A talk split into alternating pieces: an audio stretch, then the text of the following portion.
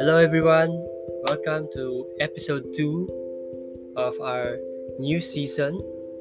And we have a new series which is Christian Living in a Blurry World.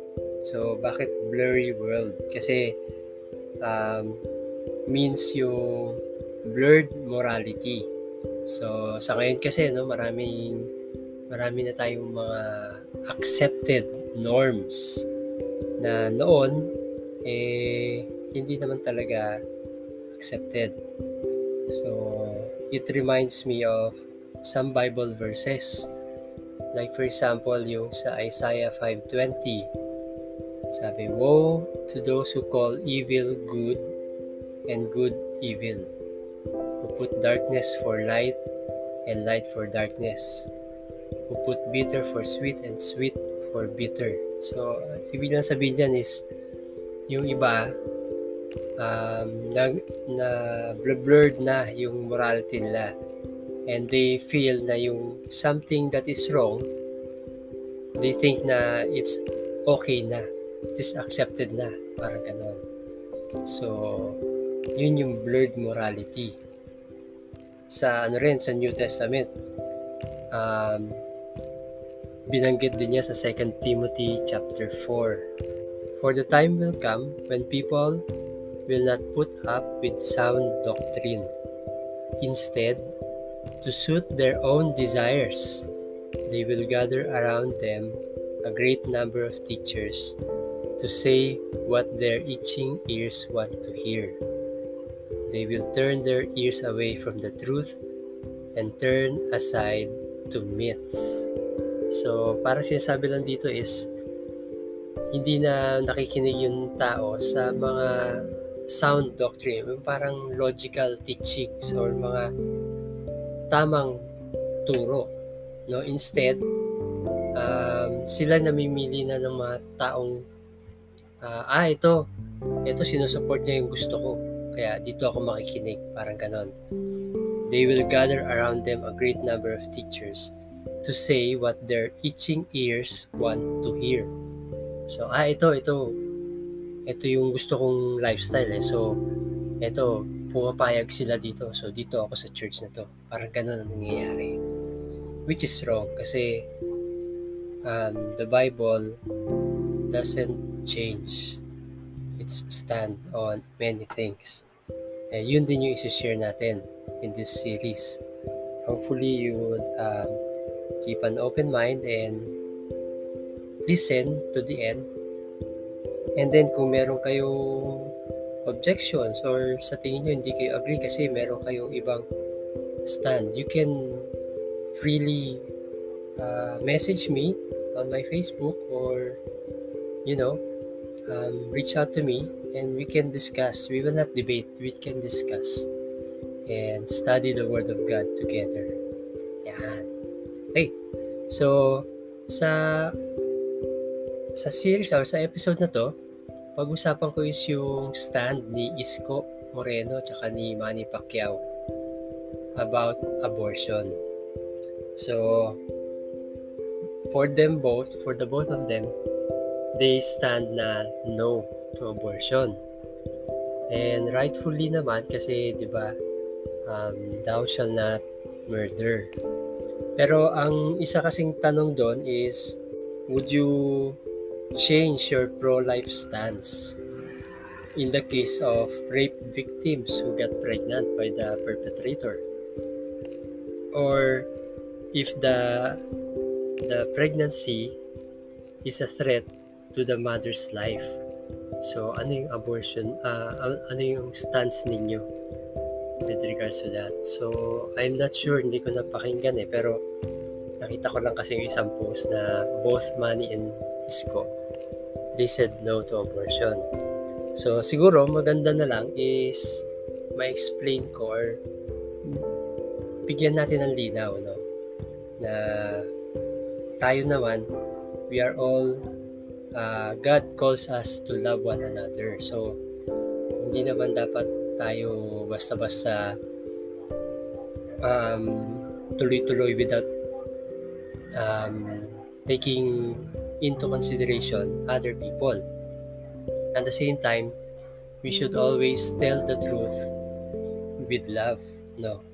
So, hindi rin tayo pwedeng, ah, para lang hindi ma, ma para lang hindi ma-offend, eh hindi na natin sasabihin yung totoo, papaliwi-liwi tayo.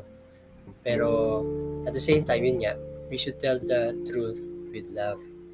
Sa una, um, in general, no, meaning, kapag ka, for example, a man and a woman, they are promiscuous, they have consensual sex out of marriage or whatever, basta they have sex and then the woman got pregnant and sasabihin, I'm not ready, I don't want this baby. And she wants an abortion. So, syempre, doon, that's a hard no talaga. Kasi, eh, ginawa ninyo yan eh. No. Pero ngayon, yung tanong nga kila Isko at saka kay Manny is, what about the rape victims? No? So, bago ko po sagutin yan, no, um, may share lang din ako kasi may mga napanood ako or napakinggan sa YouTube na mga teaching ng pastor tsaka na-share din sa akin no, actually ng daughter ko na studies have shown na mostly yung women or the people who wants the abortion aren't those rape victims or yung mga may problems sa uh, life-threatening sa mother, no? Actually, those who want the abortion are those who are really the ones who are promiscuous. Yung gusto lang talaga na na they just they just don't want the responsibility and without the planning talaga. So, pagdating doon, yun talaga, I, I believe na siguro naman you would say no to that, no? Um, and then, now, we will go to the rape victims. So, meron ding studies na nag-show na out of 100 women who were rape victims, no? Most or if not all of those women who chose to keep the baby, they never regretted their decision. In fact, those who chose abortion, they were the ones who regretted their decision. So, sabi ni John Piper dito, I guess sabi niya, the logical explanation here is that um, the mother, pumasok yung motherly instinct niya. Why? Kasi the baby, pag inisip mo naman talaga, the baby is innocent. Hindi naman siya, wala siyang kinalaman dito. Nabuo siya. And sabi nga ni John Piper, we also understand that the toll or yung weight na kakargahin nung nung mother, nung woman, nung victim. Kasi nga, uh, hindi niya to plinano, and then, and then, maghihirap siya, ganyan, no? So, I think, uh, pasok ko lang dyan, sana dapat sila score si Manny. If they wanted, syempre, that's good no, yung no to abortion. Pero dapat meron din silang igagawang programa. Like for example, magawa sila ng isang program that would counsel yung mga rape victims that would support them. Di ba? Yung um, psychological trauma, may kumbaga may libreng psychiatrist to go to. May libreng financial help. May emotional help psychology and especially yung spiritual counsel or support for these rape victims. Pero ako honestly, uh, naisip ko noon is I would give women the choice na to go through the abortion or not. Pero bago bago sila mag-go to or mag-decide, dapat dumaan muna sila sa isang counsel nga. Counsel spiritually, uh, counsel psychologically, and then dapat malaman din nila na yun nga, if they, should they decide to to go through with the pregnancy, makaka-receive sila ng financial help, makaka-receive sila ng psychological help, di ba? Para to lessen the burden on the woman. Kasi, siyempre, um, ako kahit ako na I can only imagine yung hirap na pagdadaanan ng isang babae victim. But still, yun nga, I, uh, I also agree na yung child is innocent. And to um, to have an abortion is actually passing sentence dun sa child with regards to the to, to the whole thing na dapat yung lalaki ang pinaparusahan. So anyway, um, sabi rin ni John Piper no, na it would be a lesser lesser burden on the woman's soul na if she would go through the pregnancy and then if in case alam mo yun, hindi niya kaya, ta- kaya talaga, ayaw niya talaga, then she could put the baby for adoption. Hindi nakatulong pa dun sa mga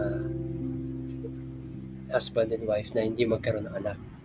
And then at the same time, the baby would have a better chance of living kasi syempre kung baka pagbuntungan naman ng mother yung baby kasi nga uh, product of uh, a crime no?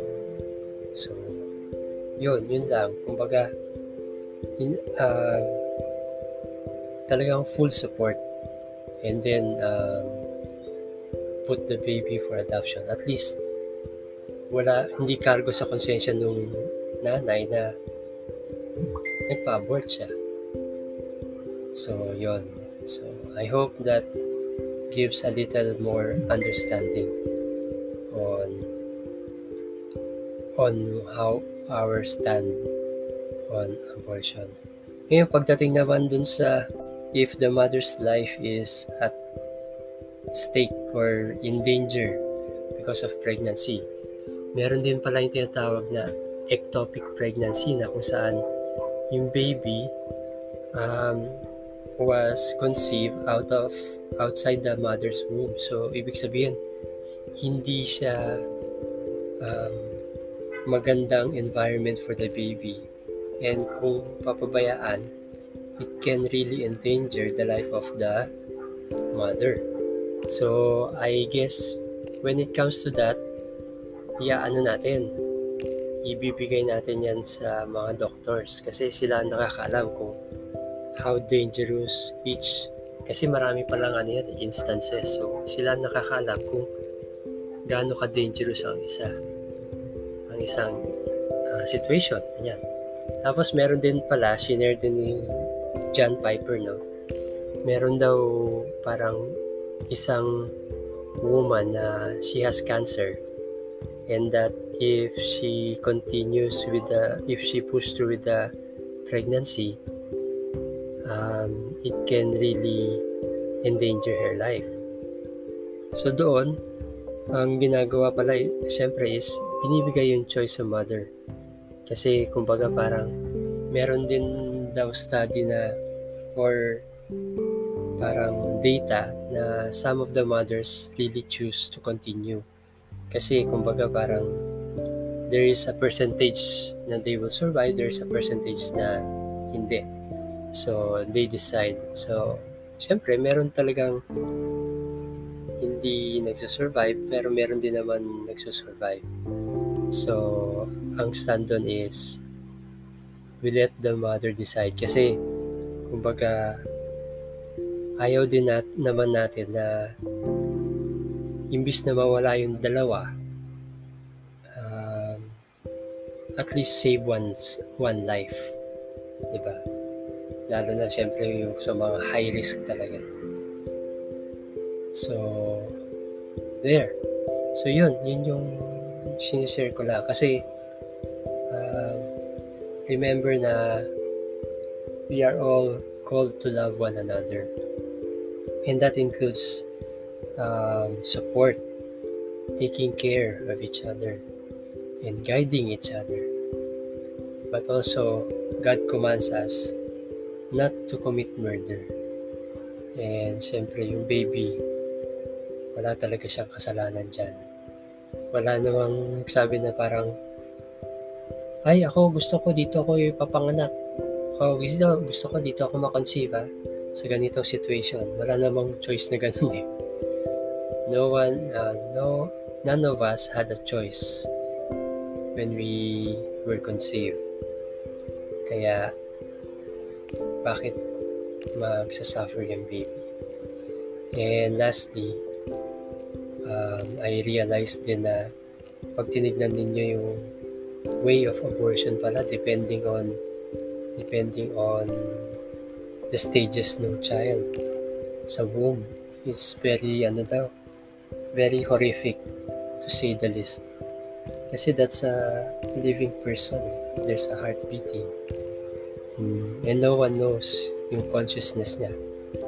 Diba in any case um, a life is a life. So I hope na yun, yun lang yun, no? parang gumawa sila ng batas that will help support yung mga pregnant women who are rape victims. Na meron silang financial support, psychological support, uh, especially spiritual counsel. Kasi um, as a as our series says Christian living. To be a Christian is not hard diba? Sabi nga nila to be a Christian is not hard. It is impossible. Kasi napakadaming dapat gawin or tinuturo si Jesus na pag minsan tinignan natin parang hirap namang gawin. Love your enemies di ba um, turn the other cheek pagka sinapak ka or sinampal ka. So parang bakit? Ako nga yung nasaktan eh. Di ba pero that's how God is calling us Christians to live. And we cannot do it on our own. We need the help of the Holy Spirit.